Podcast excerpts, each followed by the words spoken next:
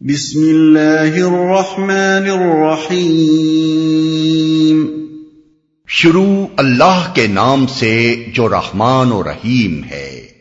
والسماء ذات البروج واليوم الموعود وشاهد ومشهود قتل اصحاب الاخدود النار ذات الوقود اذ هم عليها قعود، وهم على ما يفعلون بالمؤمنين شهود. قسم ہے مضبوط کلوں والے آسمان کی اور اس دن کی جس کا وعدہ کیا گیا ہے۔ اور دیکھنے والے کی اور دیکھی جانے والی چیز کی کہ مارے گئے گڑھے والے، اس گڑھے والے جس میں خوب بھڑکتے ہوئے ایندھن کی آگ تھی، جبکہ وہ اس گڑھے کے کنارے پر بیٹھے ہوئے تھے اور جو کچھ وہ ایمان لانے والوں کے ساتھ کر رہے تھے، اسے دیکھ رہے تھے۔ آسمان کی۔ اصل الفاظ ہیں ذات البروج یعنی برجوں والے آسمان کی۔ مفسرین میں سے بعض نے اس سے مراد قدیم علم حید کے مطابق آسمان کے بارہ برج لیے ہیں اور ابن عباس مجاہد قطادہ حسن بصری زحاق اور سدی کے نزدیک اس سے مراد آسمان کے عظیم الشان تارے اور سیارے ہیں۔ جس کا وعدہ کیا گیا ہے۔ یعنی روز قیامت۔ دیکھی جانے والی چیز کی۔ دیکھنے والے اور دیکھی جانے والی چیز کے بارے میں مفسرین کے بہت سے اقوال ہیں۔ مگر ہمارے نزدیک سلسلہ کلام سے جو بات مناسبت رکھتی ہے وہ یہ ہے کہ دیکھنے والے سے مراد ہر وہ شخص ہے جو قیامت کے روز حاضر ہوگا اور دیکھی جانے والی چیز سے مراد خود قیامت ہے، جس کے ہولناک احوال کو سب دیکھنے والے دیکھیں گے۔ یہ مجاہد اکرما زحاق ابن نجے اور بعض دوسرے مفسرین کا قول ہے۔ اسے دیکھ رہے تھے۔ گڑھے والوں سے مراد وہ لوگ ہیں جنہوں نے بڑے بڑے گڑھوں میں آگ بھڑکا کر ایمان لانے والے لوگوں کو ان میں پھینکا اور اپنی آنکھوں سے ان کے جلنے کا تماشا دیکھا تھا۔ مارے گئے کا مطلب یہ ہے کہ ان پر خدا کی لانت پڑی اور وہ عذاب الہی کے مستحق ہو گئے۔ اور اس بات پر تین چیزوں کی قسم کھائی گئی ہے۔ ایک، برجوں والے آسمان کی، دوسرے، روز قیامت کی، جس کا وعدہ کیا گیا ہے۔ اور تیسرے، قیامت کے ہولناک مناظر کی۔ اور اس ساری مخلوق کی جو ان مناظر کو دیکھے گی۔ پہلی چیز اس بات پر شہادت دے رہی ہے کہ جو قادر مطلق ہستی کائنات کے عظیم الشان ستاروں اور سیاروں پر حکمرانی کر رہی ہے، اس کی گرفت سے یہ حقیر و ذلیل انسان کہاں بچ کر جا سکتے ہیں؟ دوسری چیز کی قسم اس بنا پر کھائی گئی ہے کہ دنیا میں ان لوگوں نے جو ظلم کرنا چاہا کر لیا، مگر وہ دن بہرحال آنے والا ہے۔ جس سے انسانوں کو خبردار کیا جا چکا ہے کہ اس میں ہر مظلوم کی داد رسی اور ہر ظالم کی پکڑ ہوگی۔ تیسری چیز کی قسم اس لیے کھائی گئی ہے کہ جس طرح ان ظالموں نے ان بے بس اہل ایمان کے جلنے کا تماشا دیکھا، اسی طرح قیامت کے روز ساری خلق دیکھے گی کہ ان کی خبر کس طرح لی جاتی ہے۔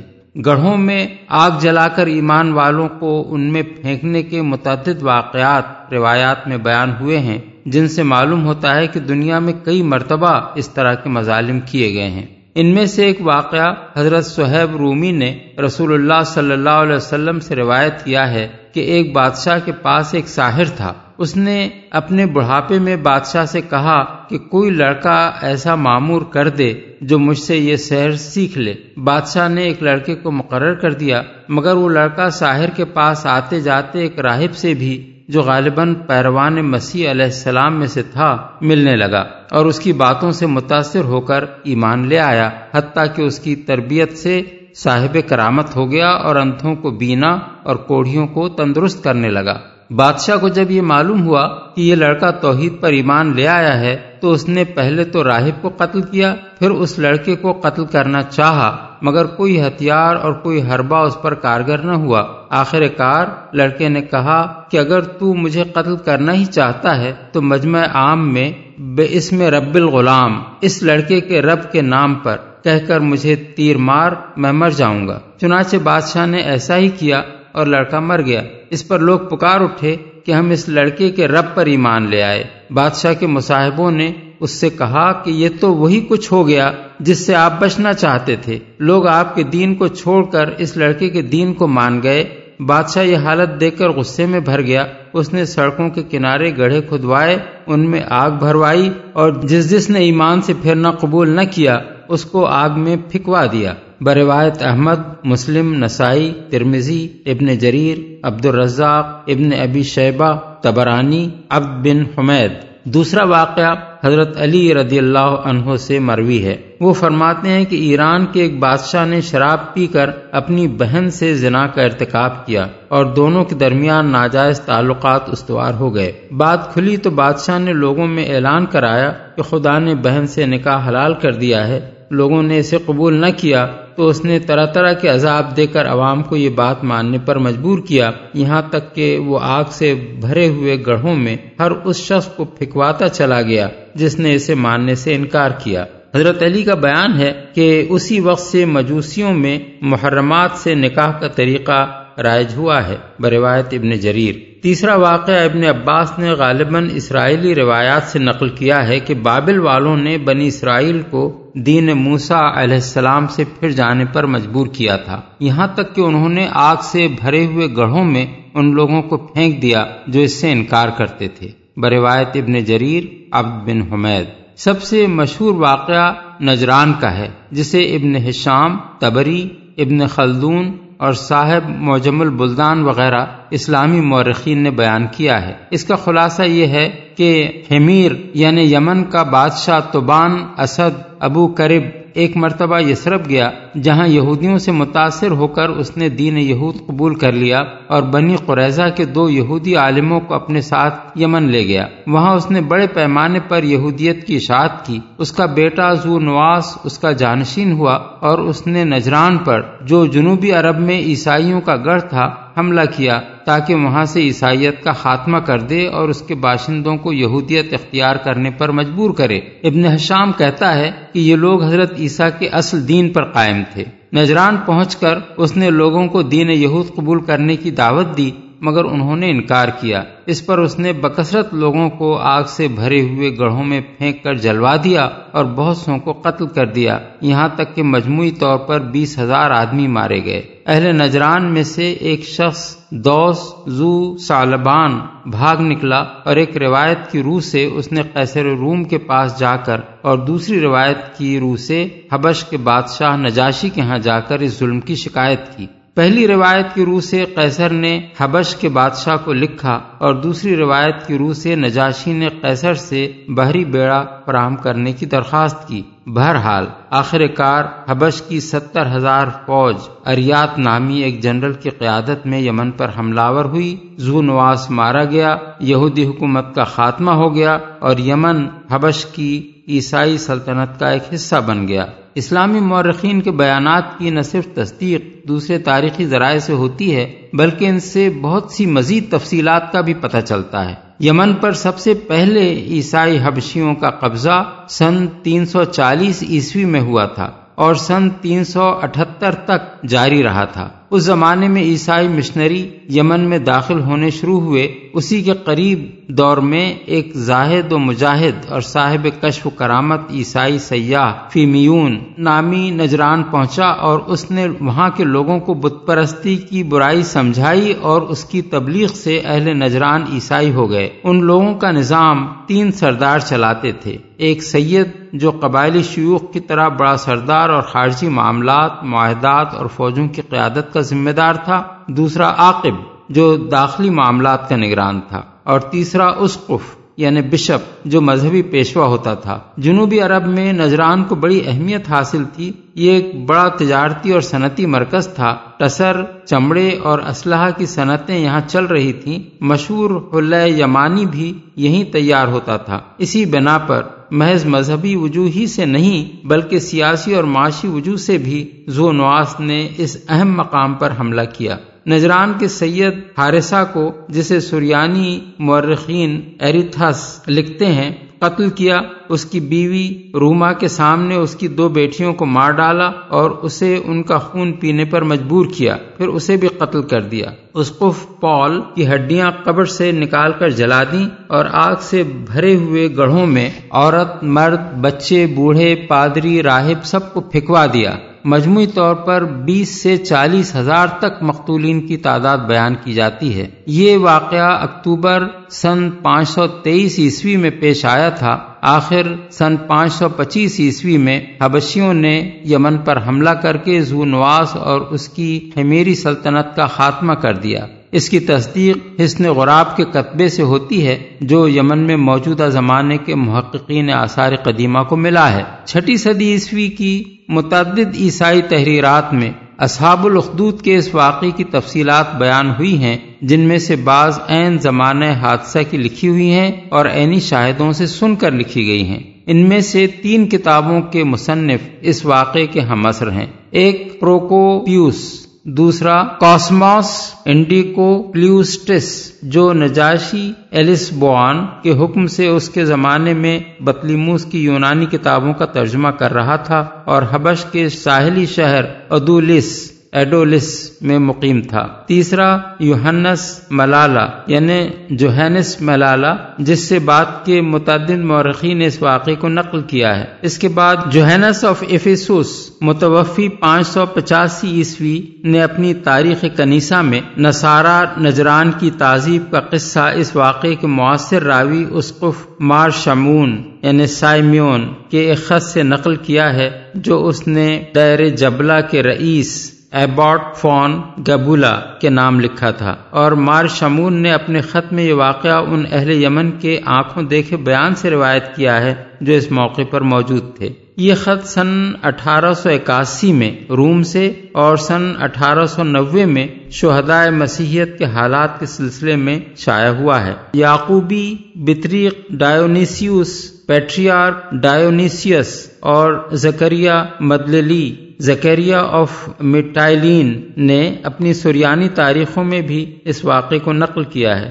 یعقوب سروجی کی کتاب درباب نصارہ نجران میں بھی یہ ذکر موجود ہے۔ ارہا یعنی ایڈیسا کے اسقف پولوس نے نجران کے ہلاک شدگان کا مرثیہ لکھا جو اب بھی دستیاب ہے۔ سریانی زبان کی تصنیف کتاب الحمیرین کا انگریزی ترجمہ بک آف ہیمارائٹس انیس سو چوبیس میں لندن سے شائع ہوا ہے اور وہ مسلمان مورخین کے بیان کی تصدیق کرتا ہے۔ برٹش میوزیم میں اس عہد اور اس سے قریبی عہد کے کچھ حبشی مخطوطات بھی موجود ہیں جو اس قصے کی تائید کرتے ہیں۔ فلبی نے اپنے سفر نامے عربین ہائی لینڈس میں لکھا ہے کہ نجران کے لوگوں میں اب تک وہ جگہ معروف ہے جہاں اصحاب الاخدود کا واقعہ پیش آیا تھا۔ ام خرق کے پاس ایک جگہ چٹانوں میں کھدی ہوئی کچھ تصویریں بھی پائی جاتی ہیں اور کعبہ نجران جس جگہ واقع تھا، اس کو بھی آج کل کے اہل نجران جانتے ہیں۔ حبشی عیسائیوں نے نجران پر قبضہ کرنے کے بعد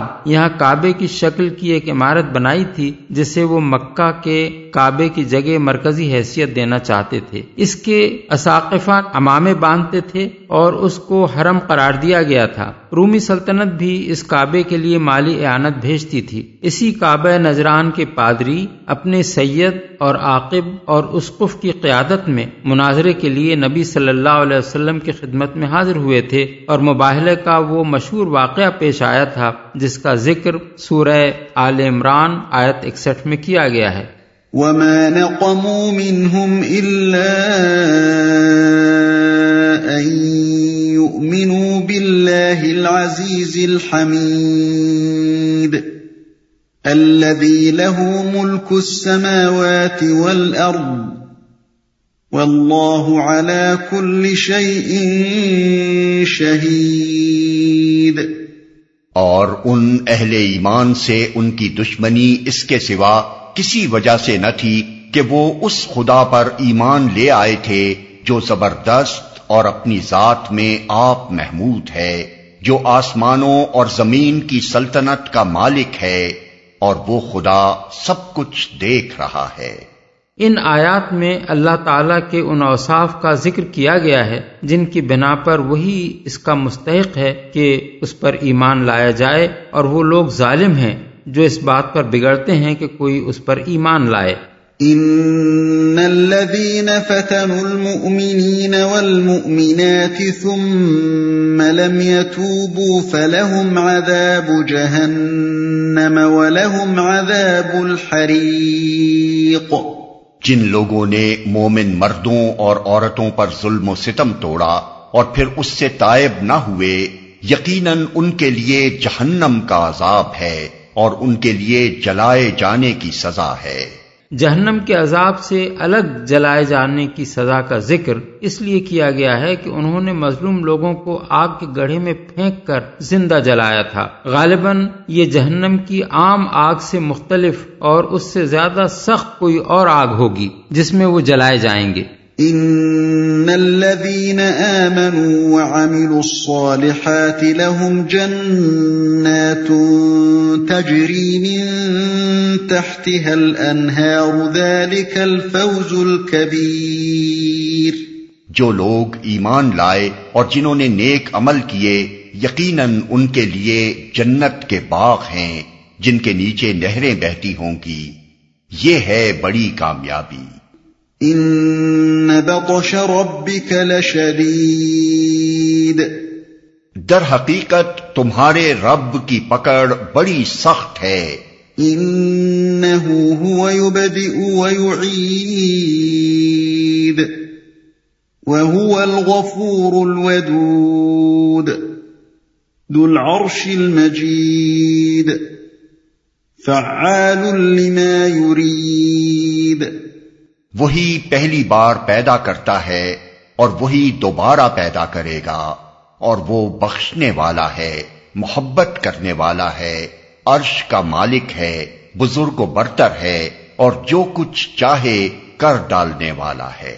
بخشنے والا ہے۔ کہہ کر یہ امید دلائی گئی ہے کہ اگر کوئی اپنے گناہوں سے باز آ کر توبہ کر لے تو اس کے دامن رحمت میں جگہ پا سکتا ہے۔ محبت کرنے والا کہہ کر یہ بتایا گیا ہے کہ اس کو اپنی خلق سے عداوت نہیں ہے کہ خامخواہ اس کو مبتلا عذاب کرے، بلکہ جس مخلوق کو اس نے پیدا کیا ہے، اس سے وہ محبت رکھتا ہے اور سزا صرف اس وقت دیتا ہے جب سرکشی سے بازی نہ آئے۔ مالک عرش کہہ کر انسان کو یہ احساس دلایا گیا ہے کہ سلطنت کائنات کا فرما روا وہی ہے، اس سے سرکشی کرنے والا اس کی پکڑ سے بچ کر کہیں نہیں جا سکتا۔ بزرگ و برتر کہہ کر انسان کو اس کمینہ پن پر متنبع کیا گیا ہے کہ وہ ایسی ہستی کے مقابلے میں گستاخی کا رویہ اختیار کرتا ہے۔ اور آخری صفت یہ بیان کی گئی ہے کہ وہ جو کچھ چاہے کر ڈالنے والا ہے۔ یعنی پوری کائنات میں کسی کی بھی یہ طاقت نہیں ہے کہ اللہ جس کام کا ارادہ کرے اس میں وہ معنی و مزاحم ہو سکے۔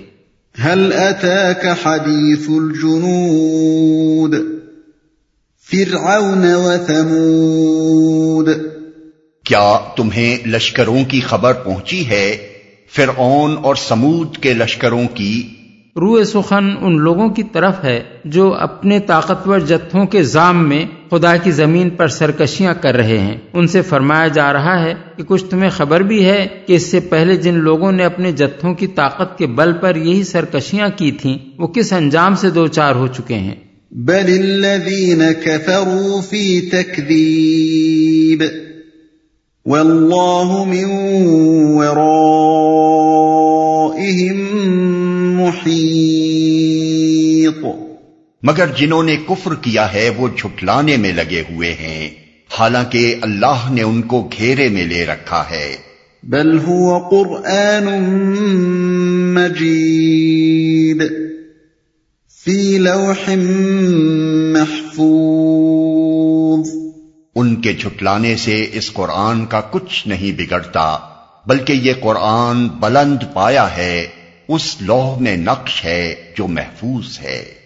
مطلب یہ ہے کہ اس قرآن کا لکھا امٹ ہے، اٹل ہے۔ خدا کی اس لوح محفوظ میں سبت ہے جس کے اندر کوئی رد و بدل نہیں ہو سکتا۔ جو بات اس میں لکھ دی گئی ہے، وہ پوری ہو کر رہنے والی ہے۔ تمام دنیا مل کر بھی اسے باطل کرنا چاہے تو نہیں کر سکتی۔